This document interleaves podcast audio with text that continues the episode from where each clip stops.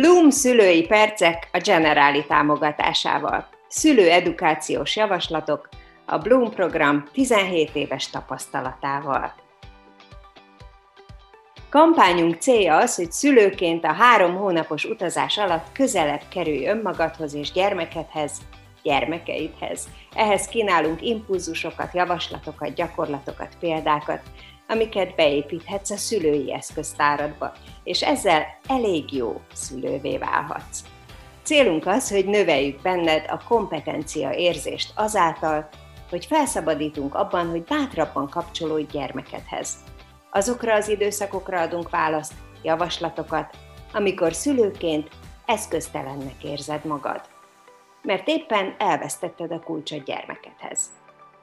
Abban támogatunk, hogy saját kreativitásod, felszabadultságod megélésen keresztül megtaláld az utat saját gyermekedhez, megtaláld saját felszabadultságod és eljuss gyermeked megértéséig.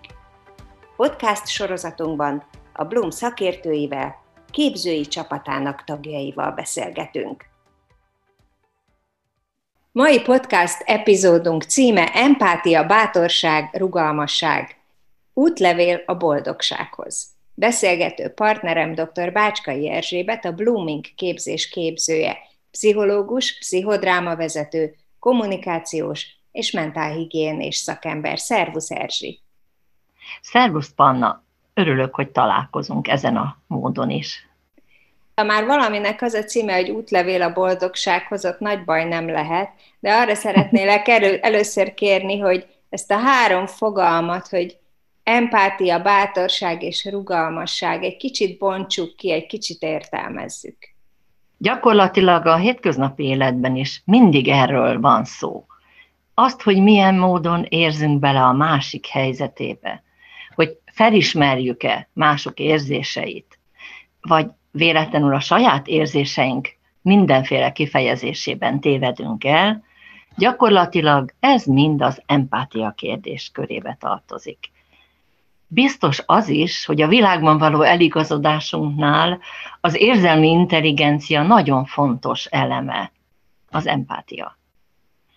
Máskor sokan megkülönböztetik ezt az izgalmas kérdéskört, attól is, hogy vajon mennyire jó, ha nagyon empatikusak vagyunk. Mind a tanítványaimnak, mind mindenki másnak azt szoktam mondani, a mérték ebből a szempontból is meghatározó lehet. Hogy ne legyen senki empatopata, azaz ne fájjon senkinek jobban a más baja, mint neki magának. És ne akarjunk másokba belerakni olyan gondolatokat, érzéseket, amivel ő maga nem is rendelkezik. Sokféle empátiát ismerünk, és én azt gondolom, hogy ezek közül a mindennapi értelemben vett empatikusságunk nagyon lényeges elem. Gyakorlatilag törődünk a többiekkel, és nyilván nagyon sokszor konkrét lépéseket is kell hoznunk annak érdekében, hogy segíteni tudjunk rajta hogy igazán mi mit szeretnénk elérni a Bloom program keretében, azt, hogy minden szülőnek, minden óvodapedagógusnak, és rajtuk keresztül annak a jövővel kapcsolatos fontos grémiumnak adjanak minél több lehetőséget arra, hogy önkifejezéseik révén empatikusabbá váljanak előbb ők, önkifejezéssel éljenek a világban, és aztán azt a világot, amiben beleszülettek, amelyben élnek, léteznek, képesek legyenek megváltoztatni. Kedves szülőtársak, gyakorlatilag ehhez aztán rendkívül sok bátorság kell.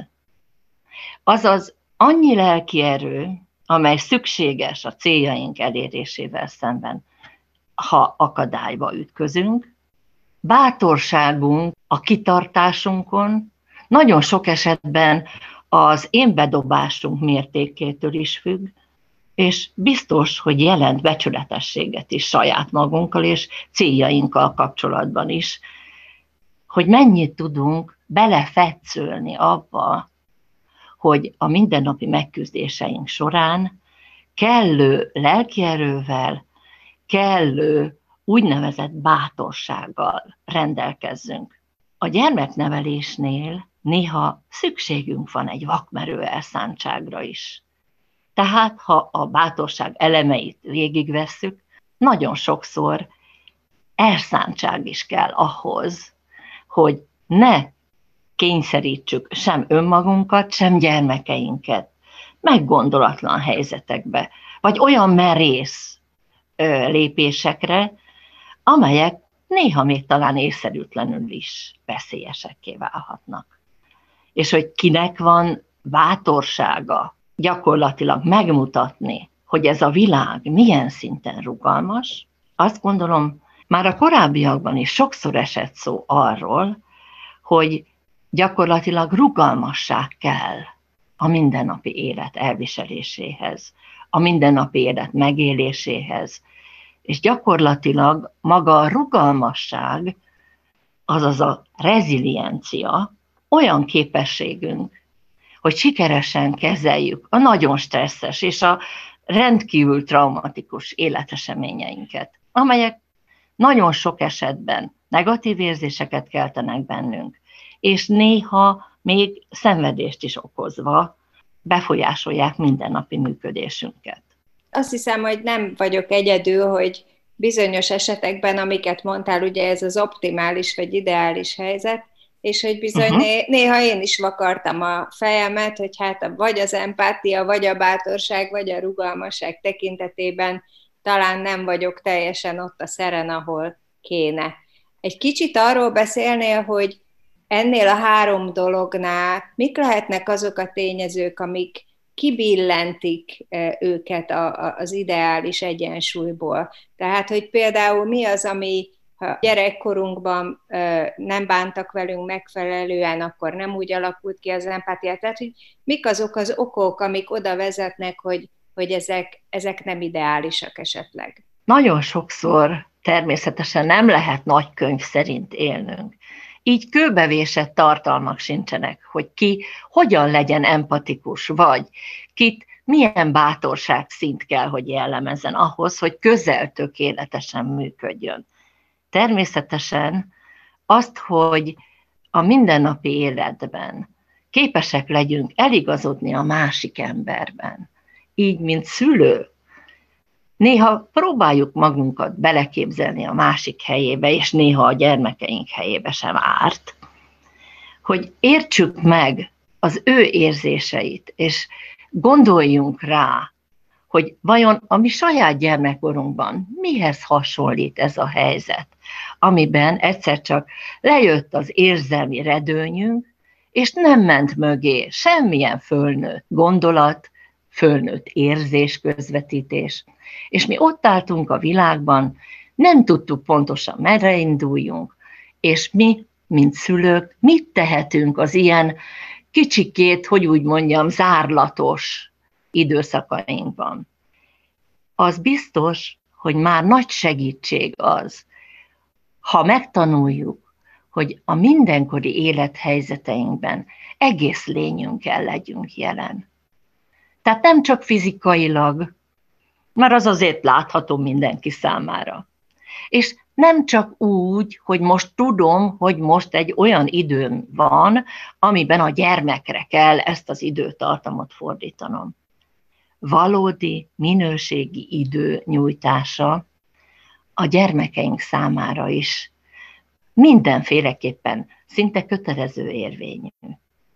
Ha végig gondoljuk, hogy mi akadályozott valaha is bennünket abban, hogy a másikat megértsük, akkor egy jó recept kellene, de hála a jó Istennek semmi ilyen nincs a mindennapi élettartományainkban. Célra vezető lehet, ha egy kis időre a mi saját elképzeléseinket, a saját szempontrendszerünket próbáljuk meg zárójelbe tenni, és megpróbáljuk megvizsgálni az adott helyzetet a másik szemszögéből.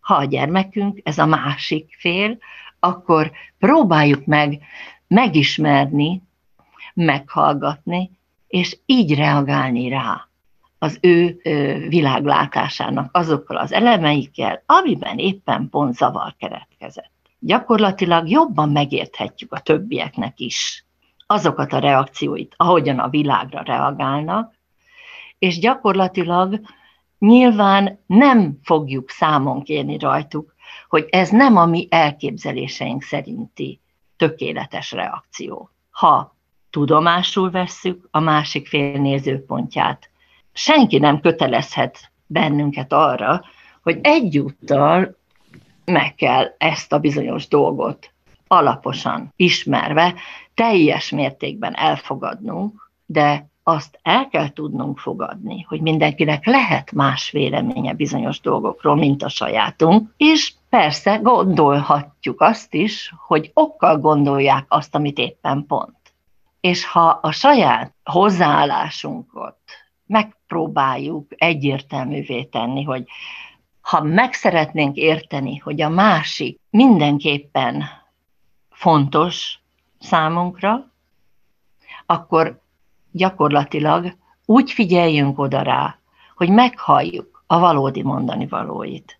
Azt, hogy teljes mértékben jelen vagyunk, ráfigyelünk, egyértelműen felé fordulva ezt testtartásunkkal és minden egyéb kommunikációs csodabravúrral lehetővé tesszük, mindenképpen osztatlan figyelmet tanúsítunk iránta, és ez már maga sokszor elegendő ahhoz, hogy előbb azt, amit mond, amit közöl, tehát a kommunikációs tartalmat értjük meg, és az ezt színező érzelmek között is támpontot adnak önmaguk megértéséhez.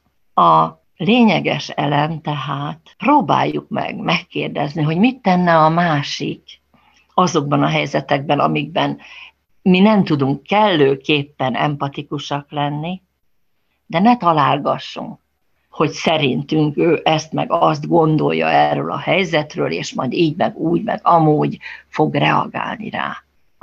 Az egyértelmű, rövidre zárása ezeknek a kérdéseknek ha ő maga magyarázza meg a saját álláspontját, és ez már egymás megértésének is gyakorlatilag szinte a legegyszerűbb, de nagyon sok esetben a leggyorsabb módja is. És ha ebben a beszélgetés folyamatban kimutatjuk számára, hogy fontos, hogy személyre szól a kommunikációnk, hogy neki szól az, amiről szó esik, egészen valószínű, hogy közel jutunk ahhoz, hogy a másik megértését, a mindennapi életben empatikus megértés kísérje. Sok mindent lehetne ezzel a kérdéssel kapcsolatban is e, előtérbe helyezni, de néha méricskéljük saját magunkat is, hogy mi van akkor, ha én nem figyelek rá elég érzelmi énbedobással.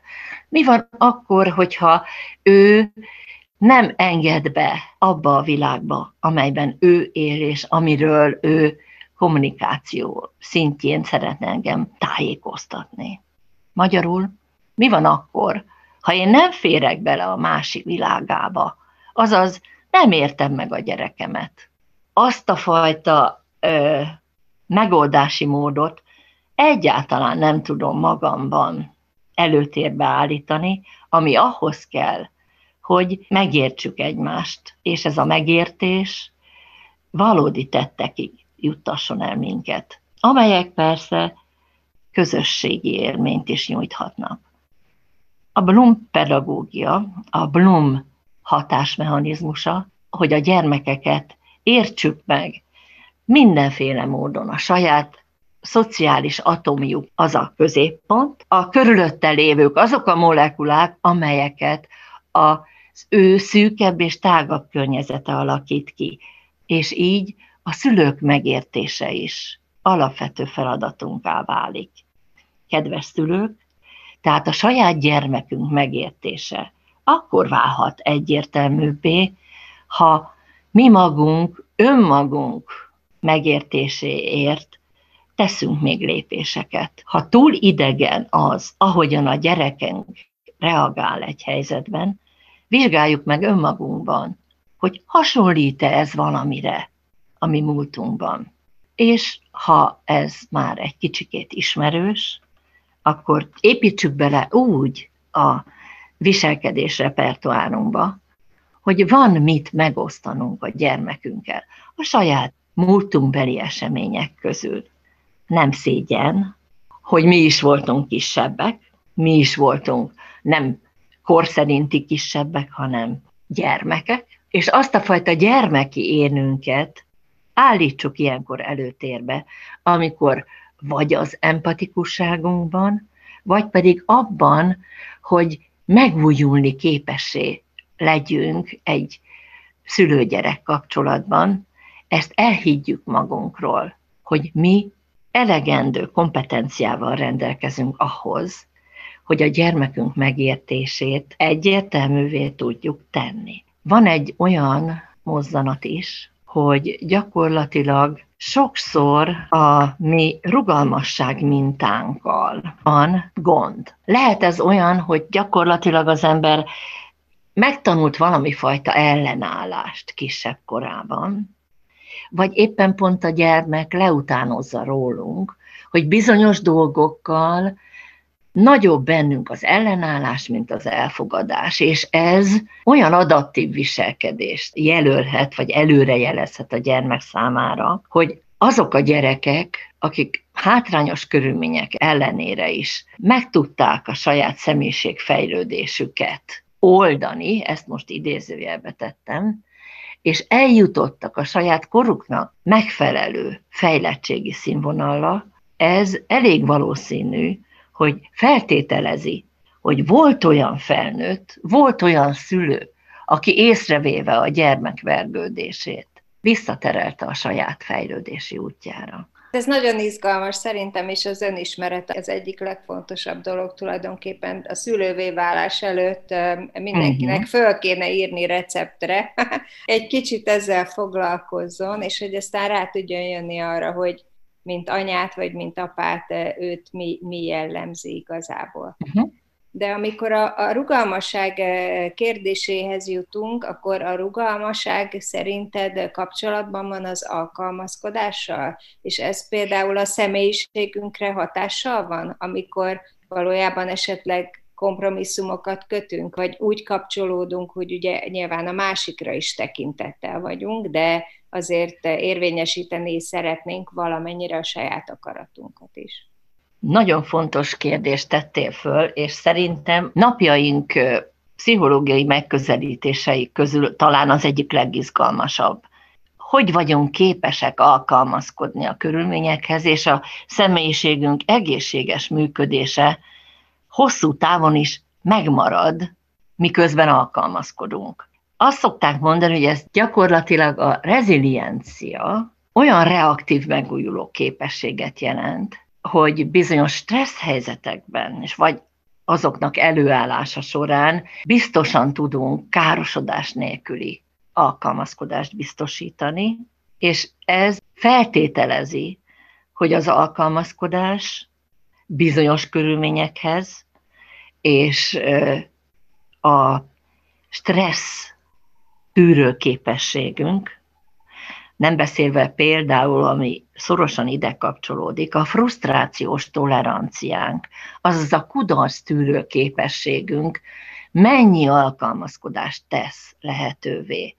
És a gyermekeink például nyíltá tett agresszió kiélése, például egy óvodai csoportban, amikor az építés helyett rombolás kerül előtérbe, hogy vajon az a gyerek, minek a hatására lesz képes ahhoz alkalmazkodni, hogy nem szokás ma a gyerekeknek egymást megdobálni mindenáron, vagy nem az a célra vezető működési mód, hogyha már valami fölépült, mások segítségével a többi gyerektárs fölépítette, hogy akkor nekem, mint gyermeknek, egy másik gyermeknek, aki éppen pont valami más gyökerű agresszióval érkeztem aznap az óvodába, ne lenne igazán visszatartó erő, hogy nyíltá tegyem az agressziómat.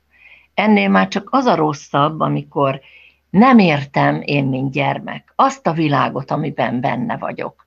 Vagy átélem a mindennapi frusztrációként otthon, hogy nem értem a saját szüleimet, mert a saját szüleim hol egymást csímogatják, puszilgatják, a másik pillanatban pedig borzalmas dolgokat vágnak egymás fejéhez.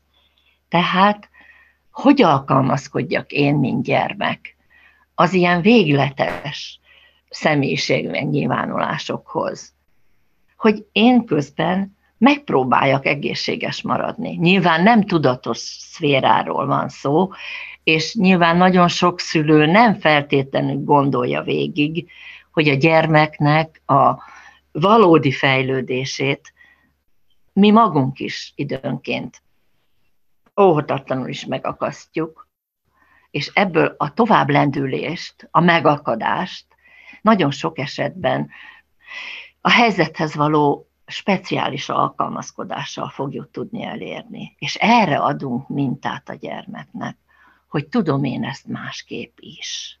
Amikor még ezt a bizonyos alkalmazkodást kérdezted, hogy igazán mi mindenféle jellemzi még ezeket az embereket, akik jól tudnak élni a megújulás lehetőségével, azaz kellőképpen reziliensek, akkor az van bennem erre válaszként, hogy az én vezérem bensőmből vezérel, mondta mondjuk József Attila, de ha ezt most leszűkítjük arra, hogy például belső kontrollal rendelkeznek, ez azt a meggyőződésünket jelenti, hogy az életünket mi magunk irányítjuk, azaz mancsunkban van a saját sorsunk egy része, és erre még rásegíthet az, hogy kellőképpen empatikusak vagyunk a környezetünkhöz, és a világot optimizmussal szemléljük. Természetesen egy megküzdött önismeret következtében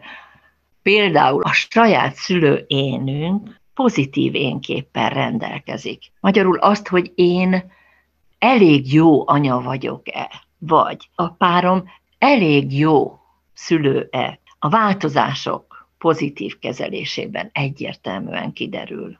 És amikor hozzátesszük azt is, hogy vajon ki fogja tudni helyettünk megállapítani, és majd a gyermekeink igazolják-e, hogy kellő én hatékonysággal neveltük őket, azaz megtámogattuk abban, hogy önkifejezése legyen, hogy inkább pozitív tartományba tartozzon az ő önmagáról kialakított képe, és hogy bírjon megfelelő megküzdési stratégiákkal, ahhoz, hogy a mindennapi életben sikeres lehessen, elhiggye, hogy az a világ, amiben beleszületett. Néha ugyan nem érthető kellőképpen, de megvan a kulcs hozzá, és ezt a kulcsot nagyon sokszor a szülővel kapcsolatos kommunikációban fogja tudni megtalálni. Ugye azzal kezdtük, hogy útlevél a boldogsághoz, de hát egyáltalán mi a definíciója a boldogságnak, ugye kinek mi, azon kívül rendkívül illékony dologról is eh, beszélünk, sőt, attól függően, hogy, eh, hogy milyen életkorban vagyunk, más-mást jelent a boldogság. Úgyhogy ebben Így az van. esetben te, te miről eh, beszélnél? Én egy nagyon érdekes dologra jöttem rá, hogy amikor úgy van a föld napja, meg fák napja, meg stb., én sose tudtam, hogy március 20-át a boldogság világnapjaként tartják számon. Hát én azt ajánlom valamennyiünknek, hogy próbáljuk meg megtalálni, hogy az a fajta boldogság, ami nekünk a mindennapi életben megvan, vajon mennyire gyökeredzik a jólétünkben, és abban a felismerésünkben, hogy a boldogság, tehát hogy maximális mértékben tudjunk örömélményeket átélni, örömöt nyújtani, és az örömeinket kifejezni, és hogy ebben hitelesek lehessünk, azt gondolom, hogy ez egy nagyon fontos kérdés. Az emberek képesek saját boldogságukat akár önerőből is fokozni. Na most itt ez nagyon faramuci kérdés, mert azt tudjuk, hogy ha bizonyos hangulatváltozásaink vannak, a gyermekeink, ha mint szülők létezünk ebben a kapcsolatban, Gyermekeink érzékeny szeizmográfként mindenfélét magukévá tesznek a mi viselkedésünk szemlélése során. Mégpedig micsodát? Az a hangulatváltozás két véglet között is lehetséges, de nem mindig látják a gyerekeink, hogy mi törekszünk egy pozitív megoldás irányába. Vagy az a minőségi idő, mi a gyermekeinkkel együtt töltünk, vajon mennyire járul hozzá, hogy a gyermekeink tevőlegesen, azaz mindenféle fajta közös élmények keresése révén is jussanak boldogságélményekhez. Nagyon sokszor mondják azt, hogy a boldogság kék madara. Hát valóban, ezt gyakorlatilag úgy éljük meg, hogy ahogyan a madár elillan, időnként a boldogság is. De kötelezettségünk van, hogy tudjuk, hogy bár pillanatnyi a boldogság, és pillanatnyilag éppen pont egy flow élmény kellős közepén létezünk, azaz áramlanak bennünk a pozitív érzések, és ha ez többségben van, és a mindennapi életünkben rá tudunk tanulni arra, hogy egy kicsivel több dolognak tudjunk a mindennapi életben örülni. Hogy ne felejtsük el azt, hogy boldog lenni hogy kell hogy az a krimasz, amit mi azt mondjuk, hogy keep smiling-ot mutassunk a környezetünknek, hogy ez gyakorlatilag csak egy figura, és ha nincs belső tartalma, nincs miből táplálkozzon, akkor mondhatnánk egy magyar mondása, hogy kilóg a lóláb. Azaz, akkor ez csak felületesen jellemez bennünket. Nagyon sokféle részelemre lehetne bontani, az, hogy mi mindenfélét tartalmaz maga a boldogság élmény. Az emberek sokszor akkor boldogok, hogyha a mindennapi életükben, például a primér szükségletek kielégítése során van mit tenni, egy finom étel, vagy egy forró fürdő vétele is lehet mindennapi boldogság élmény. De ha rátanulunk arra, hogy bizony ezt ismételni nem lehetetlen, és megosztani közülük egy-két elemet, például együtt főzést, együtt sütést, vagy valami a bezártság során most a pandémiás korszakban, nagyon sok esetben ez is akár előtérbe kerülhetett, hogy pozitív tartalmú családi együttes tevékenységek. Ha már nem is nagyon lehetett kirándulni, és nem is feltétlenül lehetett a szociális kapcsolatainkat egyértelműen ápolni, mégis ott van az, hogy tudjuk magunkról, hogy bizony, ha bizonyos személyekkel egy társaságban vagyunk, és ezek a bizonyos személyek, ha szülők vagyunk, első szinten lehetne a saját családunk, és lehetne egy olyan baráti társaság, akiknek a megtartó ereje és az értékrendje olyan, hogy a gyerek merjen empatikus lenni ebben a helyzetben, legyen elég bátorsága véleményt vállalni, a véleményeit kimondani, és ezek után merni megújulni azokban a helyzetekben, amiket eddig egy kicsikét másképp tett, vagy másképp csinált. Nagyon szépen köszönöm, Bácskai Erzsivel beszélgettünk az elmúlt percekben. Nagyon köszönöm.